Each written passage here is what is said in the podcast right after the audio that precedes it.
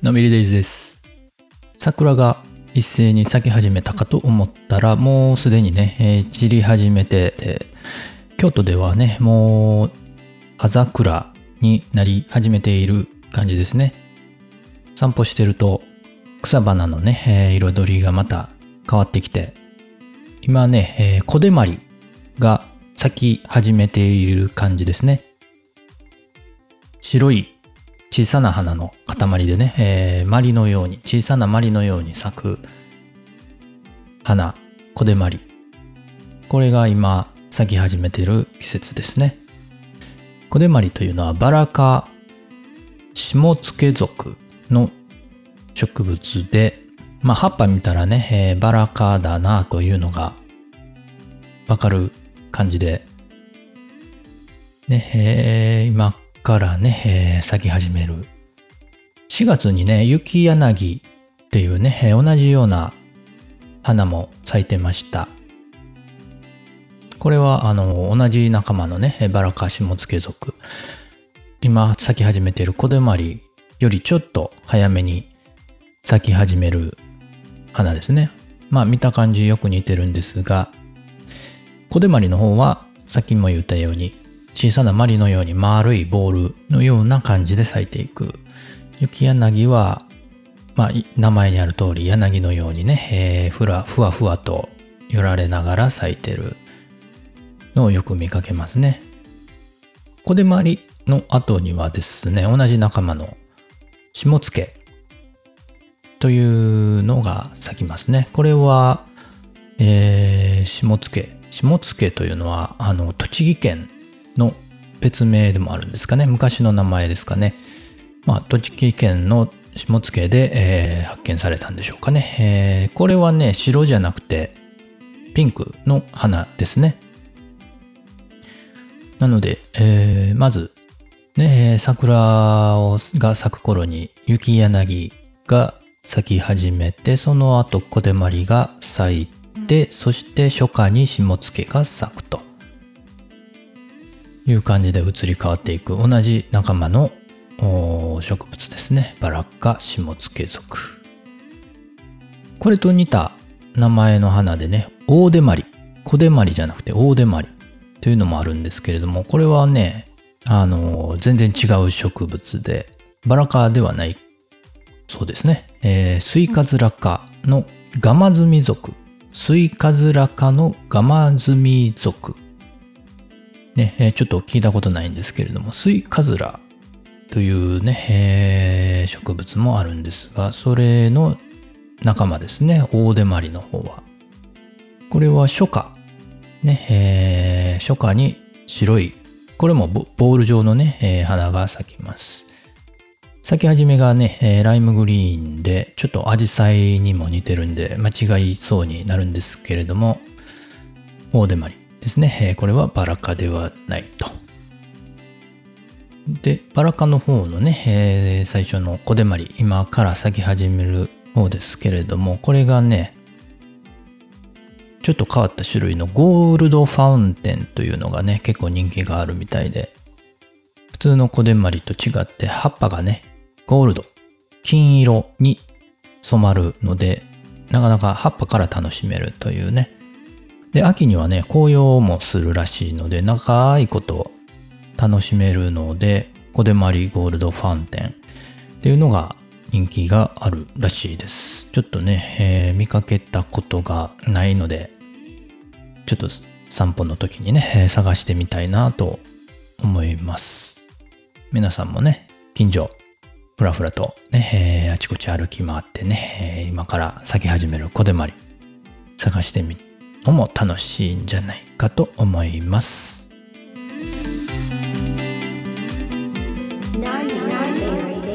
ノートがね、今年8周年らしいですね。うん私は使い始めてまだね、それほど長くなくて、えー4年とか5年とかだと思うんですけれども、もう8年経つんですね。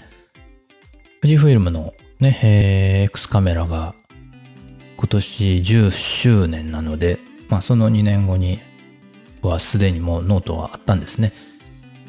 うん。その8周年で、えー今月何やら事業発表があるらしくて何が発表されるのかね、えちょっと楽しみなんですけれども公認レポーターというのを募集してまして一応あの私も公認レポーターとしてオンラインの発表会の日に参加させていただくんですが、まあ、何を発表されるのかまだ全然知らないんでね。当日また分かればお知らせ、えーレポートを書かせていただこうかなと思っていますのでね、えーまた楽しみにしてください。それとは別にね、えーおとついかな、4月12日にね、以前からエディターね、えー新しくなったという話ね、ちらほら聞いてたと思うんですけれども、これがね、全面的に全ユーザーがすべて使えるようになったという発表もありました。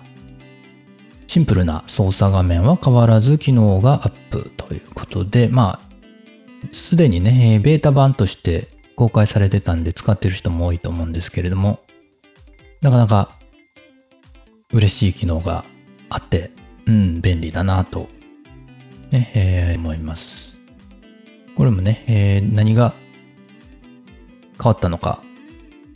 どんな機能が追加されたのかね、えーまたリンク貼っておきますので、使ってみてはいかがかなと思います。特にね、あのー嬉しいなと思ったのが、箇条書き番号付きリスト。ね、えーこれね、いちいち番号打って書いて、開業してってやってたんですけれども、これがね、簡単にできるようになったので、嬉しいですね。あとは、ドラッグドロップで、画像とかテキストとか、ね、えー埋め込みできるんですけれども、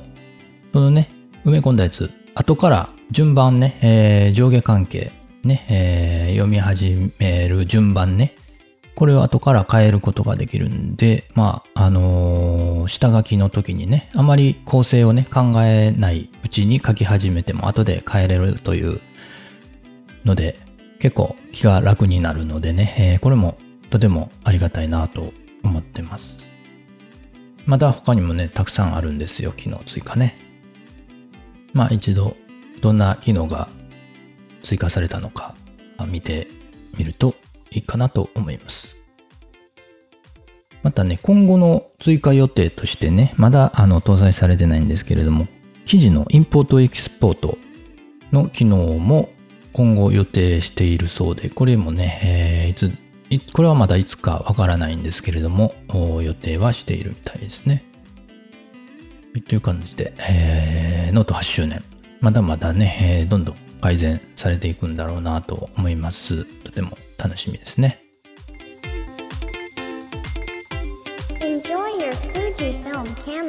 富士フィルム、えーまた新しいキャンペーンが始まったみたいで、新プロモーション、プリントデイズ by 富士カラーということで、えー今ね、ふ広瀬すずさん、俳優さんの広瀬すずさんがね、えーキャンペーンで採用されてますね。えっ、と、4月13日水曜日から新プロモーション開始で、えーテレビ CM とかは4月16日土曜日から全国で放映されるようです。プリントデイズ by 富士カラーということで、ブランドをね、富士カラーに統一して何かいろいろね、えープリントに関するサービスを使ってもらおうということですかね。写真のプリント、フォトブック、フォトグッズ、フォトカレンダーとかね、いろいろプリントして、ね、日々の暮らしに使うことができるようになります。それを提案するという、ね、写真とモットというキャッチフレーズ。プリントもね、いろいろ、その部屋に飾るのももちろんなんですけれども、グッズをね、作ったり、カレンダーにしたり、そういうこともできますので、楽しむ幅がね、えー広がっていくんじゃないかなと思います。で、それね、今、あのーリツイートキャンペーンしてまして、4月13日から30日、4月30日までリツイートキャンペーンしてまして、フォローして、アカウントをね、えーフォローして、特定の投稿をリツイートするだけで参加できます。で、なんと、XS10 のダブルズームレンズキットが1名様に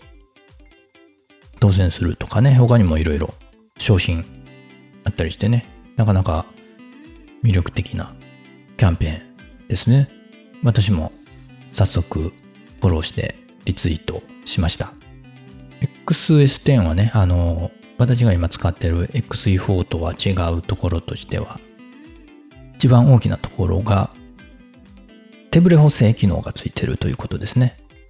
うん。なので、あの、動画をね、撮るとかね、えーマクロレンズ使うときとかね、手ブレ補正があると結構、ね、便利かなと思うので、まあ、1名様なので、なかなかね、えーまあ、当選は難しいとは思いますけれども、応募しないと当たらないのは、ね、えー当たり前の話なので、一応ね、えー応募してみました。皆さんもね、えーフォローとリツイートするだけなのでね、気になる方は参加してみてはいかがかなと思います。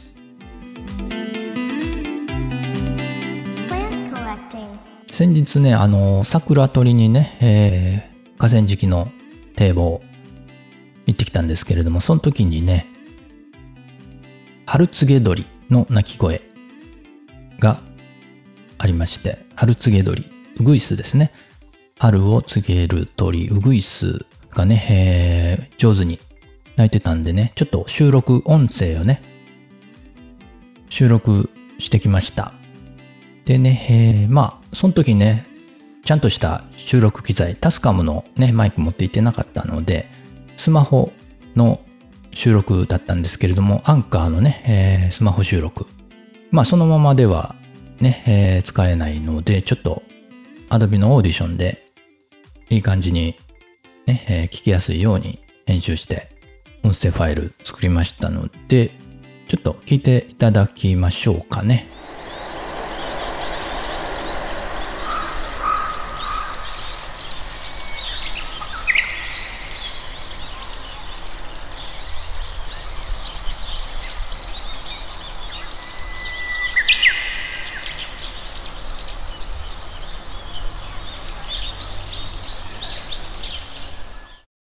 という感じで、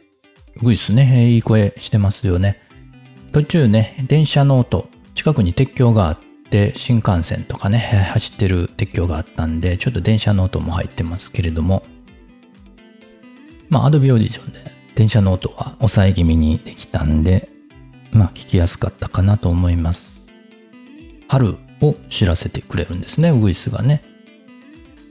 秋から冬にかけては、ちょっと違う鳴き方、ささ鳴きというね、チャッチャッチャという、そういう鳴き方するらしいんですけれども、春になると、ほうふけきょうと、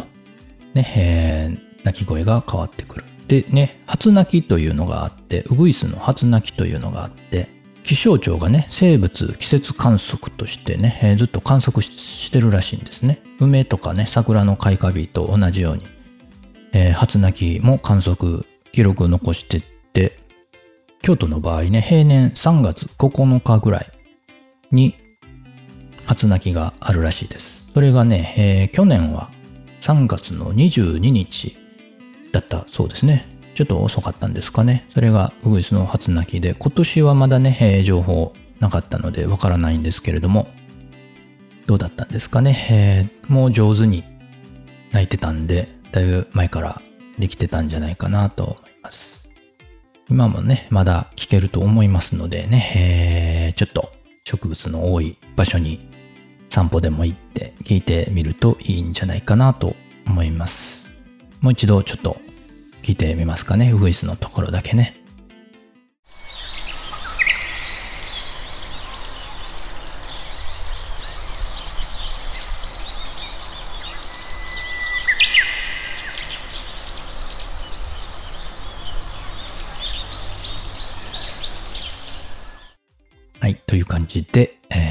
スの鳴く声、春告げ鳥の声でした。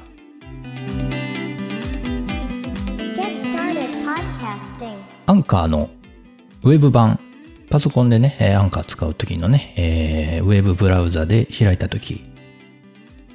が、あー画面がガラッと変わってました。急に変わったんでびっくりしたんですけれども、これね、えーローカライズされたそうです。日本語を含む35言語、設定によってね、え変えることができます。日本語に設定してたので、えー全部日本語になりました。これでね、世界中のいろんな国のね、えークリエイターさんがまた増えるんじゃないかなと思って楽しみにしてます。あとね、簡単アップロードというのができてましたね。ちょっと前からね。今まではエピソードを作成するということで、収録する加工のライブラリを使う楽曲を挟み込む、交換をつけるとかね、そういうのはエピソードを作成するというのを選ぶと従来通りできます。で、もうファイルがすでに揃ってて、もういきなり投稿したいなという時に簡単アップロードを選ぶとファイルを選んですぐ投稿画面が開くのでそちらにタイトル、概要を書いてもうすぐに投稿できるのでね、えー簡単になったかなと思います。まあ、アンカーの方もね、ちょっとずつアップデートされていって、えー楽しみですね。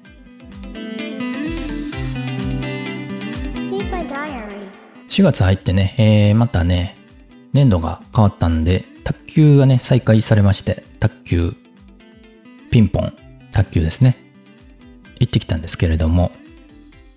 もうね、次の日から足がグラグラして、ガタガタして、痛いですね。久しぶりに運動するとね。えーまあ、ちょっとずつね、歩いたり、ね、ストレッチとか、運動、軽い運動とかはしてたんですけれども、やはりね、えーだいぶ体力落ちてたみたいで、しばらく体痛い日々が続くかなと思ったりしています。またね、コロナも徐々になんか、あー騒がしくなってくる気配もあるんで、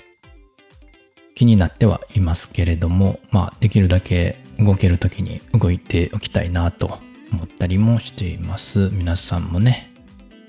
まあ、卓球とかね、スポーツは難しいかもしれませんが、散歩だったらね、えーいつでも気軽にできると思いますので、カメラ持ってね、お出かけしてみてはいかがかなと思います。小手まり。ね、えーゴールドファウンテン、みんなで探して、ね、えー写真撮ってアップしていただけると嬉しいです。あの、ツイッターのコミュニティでね、このポッドキャスト用のコミュニティ作りまして、まあ、まだ誰も入っていただいてませんけれども、そこにね、えー感想とかね、えー質問、応援メッセージを投稿していただくということができれば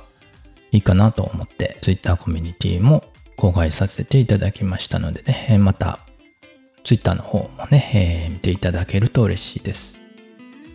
ということで、えー今回はいろいろお話ししましたけれども、バラ科シモツケ属のコデマリのお話、富士フイルム新しいキャンペーン、プリントデイズ by 富士カラーのお話、ウグイスの初鳴きのお話、ウェブ版アンカーがローカライズされたという話、